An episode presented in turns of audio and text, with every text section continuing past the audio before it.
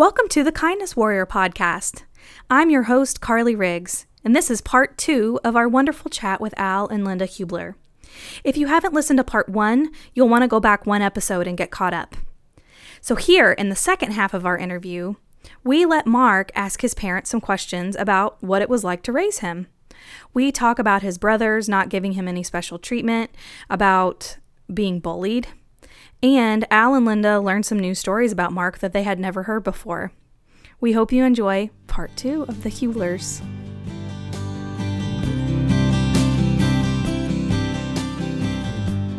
You're listening to the Kindness Warrior Podcast, a Down Syndrome of Louisville production, serving locally, sharing globally.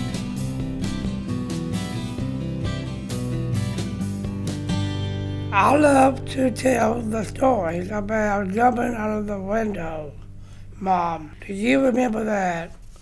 Oh, yes. Like we said, he was growing up with three tutors in the house, his brothers, and he learned good and bad things. but um, one day, a neighbor came over and knocked on the door and said, do you realize your sons are jumping out of the upstairs window? I said, No, I didn't. So I quickly ran there was Mark with the pillowcase around his neck that he thought was going to be his parachute. And so, but he, anything his brothers did, you did it. Yeah. Yeah, it was a parachute. A It was your parachute, Yep. yeah. that was your parachute. Didn't I work very love- Didn't work very well, did it? It doesn't work at all. Dad, do you remember when I was bullied in high school?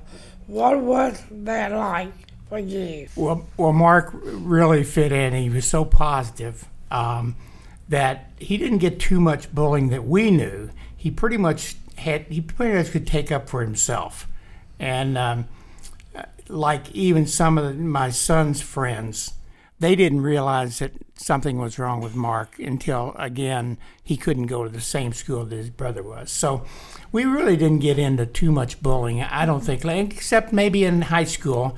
Uh, I think, um, oh, Linda, you probably know that story well, better when than I, I do. first noticed it, actually, was when Mark went to work.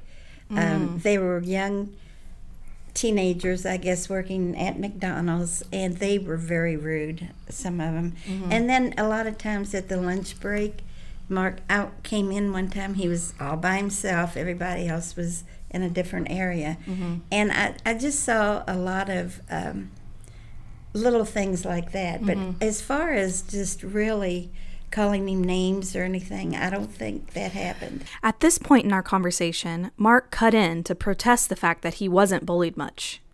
He emotionally tells us a story that Al and Linda haven't heard before. First of all, I thought she would have loved me. I thought from hate it was dance. Okay. And, uh, so you thought she had a crush on you, that she liked you. Well, she liked him. We was, we started kissing on the dance. Oh. But, um, Mom and Dad might he didn't tell us that story. We're, we're learning something ourselves. Okay. well, right. but I didn't know. Then when I went to high school in Albany, she came too. Okay. And I thought she was my girlfriend. I was wrong. I thought she was my girlfriend, he said. We kept listening. Watching Al and Linda hear their 55 year old son tell them a story like this that they had never heard was surreal. He told us that this girl who he thought was in love with him turned on him and started being mean, calling him names, bringing punks with her to taunt him. The story came to a head when this girl and her punks took Mark's jacket. They took my jacket and tossed it back and forth and threw it up into a tree. I was in a punk sandwich, he said. He then tells us the jacket ended up in a garbage can. We all sat in silence for a little while. I had to wipe a tear. And then Al did what I'm guessing Al has always done when Mark or their family faces adversity. He changed the mood by reminding us that Mark never sharing that story with them makes him more alike than different. you know, we say more alike and different. you know, as we have family reunions, we under we we learn things with the other boys that we never knew, and we just learned something new today. I, I'll tell you, I share a story. When his youngest brother left for college, uh, he came to Linda and I and said, "Well, it's time for me to leave." I said, "Well, that's good. Where you going?" He says, "I'm going to get my own apartment." I said, "Okay." So we looked for a little place, found a little place about two blocks away, and we figured, well, that's going to last about a month. Well, he moved in there. He never looked back. But uh, at the time, he we were trying to find him work, and he found a work at a local manufacturer, but he couldn't stay awake during the day. And so we thought, well, maybe that's just characteristic of Down syndrome. So he, because he couldn't stay awake, his, his mother gave him a little timer to go in the men's room at break and take a little nap. And when the bell went off, he'd go back. Well, that worked for a while, but eventually they, they had to let him go. So we never thought much about it until about 10 years later, we were in Walmart and a guy came over and picked him up and swung him around and said, Mark, where in the world have you been? And, and he was kind of a rough looking guy, and I thought, wow, where'd he meet this guy? And so I asked him, I said, How do you know Mark? He said, Well, we had the nightclub at the, up at the end of the street, and Mark would come up and sing with us until 2 o'clock in the morning. I said, Oh, now I know. Oh my gosh. so he's been, he loves to sing, and, and of course, he didn't tell us that either. so, there's a lot of things probably out there we oh don't know. Oh my gosh. So you were going to the nightclub and singing karaoke? Uh, it wasn't karaoke, it was a, live, ba- it was a live band. Ooh, nice. So you were go- staying up all night and then you were s- falling asleep at work. Yeah, Yeah. well, you learned the hard way. Oh, yeah.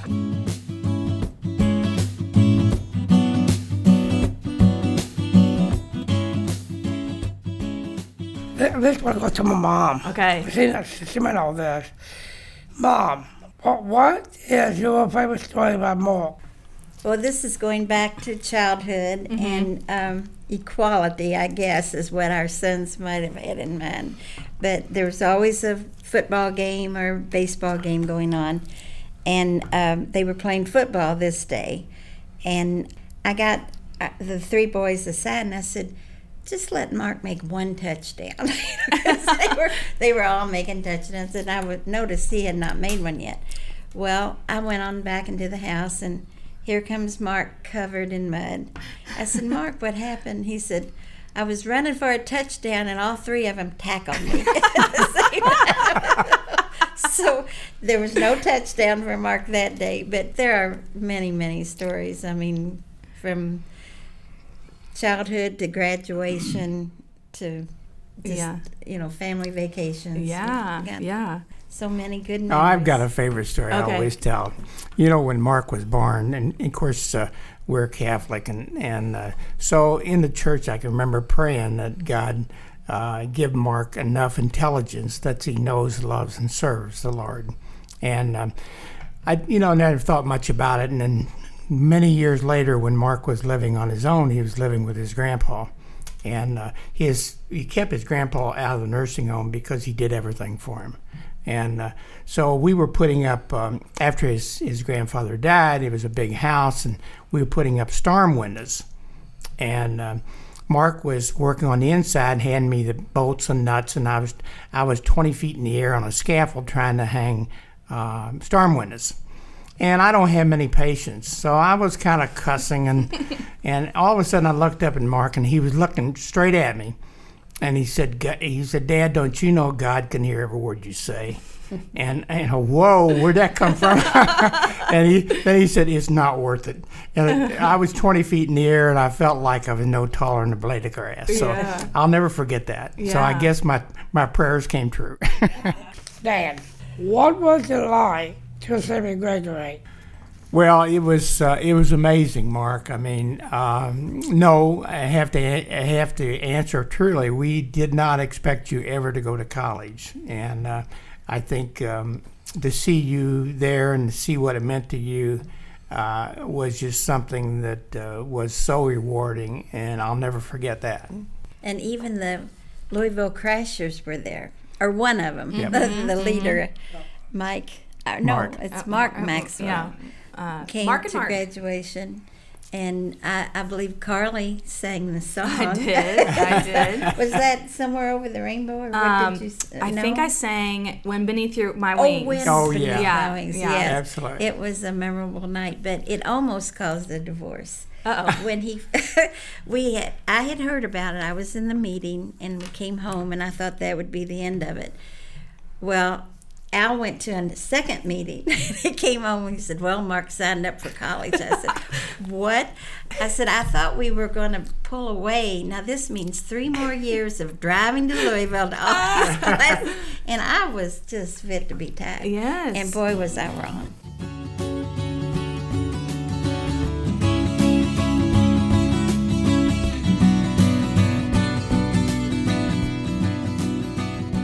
The Hublers. Anything else you'd like to to say before we leave?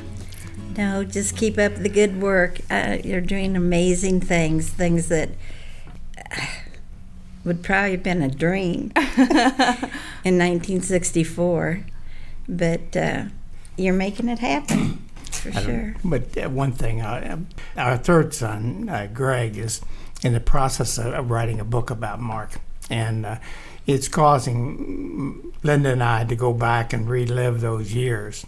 And it's really, I think it's kind of a therapy as much as a book for us Yeah. to really pull in the different uh, stories that we have, and Lord knows there's plenty of them. So that's that'll probably We're be out about a amazed that year. we survived raising four boys. Mark was one of the four, Right. but um, it was a real adventure. I think Yeah. he's entitled the book "The Miracle Called Mark." Oh, I love that. Well, we definitely keep us up to date on that. We will we will post um, when that is ready for, for readers. We will definitely post that. And I'll also post a link to Mark's website, markjhublerspeaks.com. I'll post that as well. And Mark, thank you for being my co-host. You were fabulous. Oh, anytime. Thank you.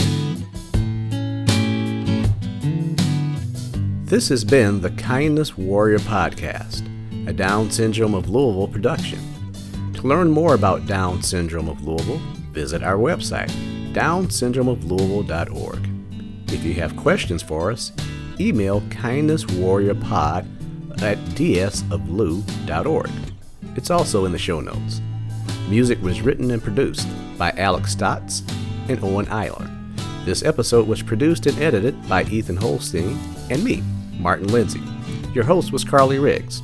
Thanks for listening to the Kindness Warrior podcast here at Down Syndrome of Louisville. We are serving locally and sharing globally.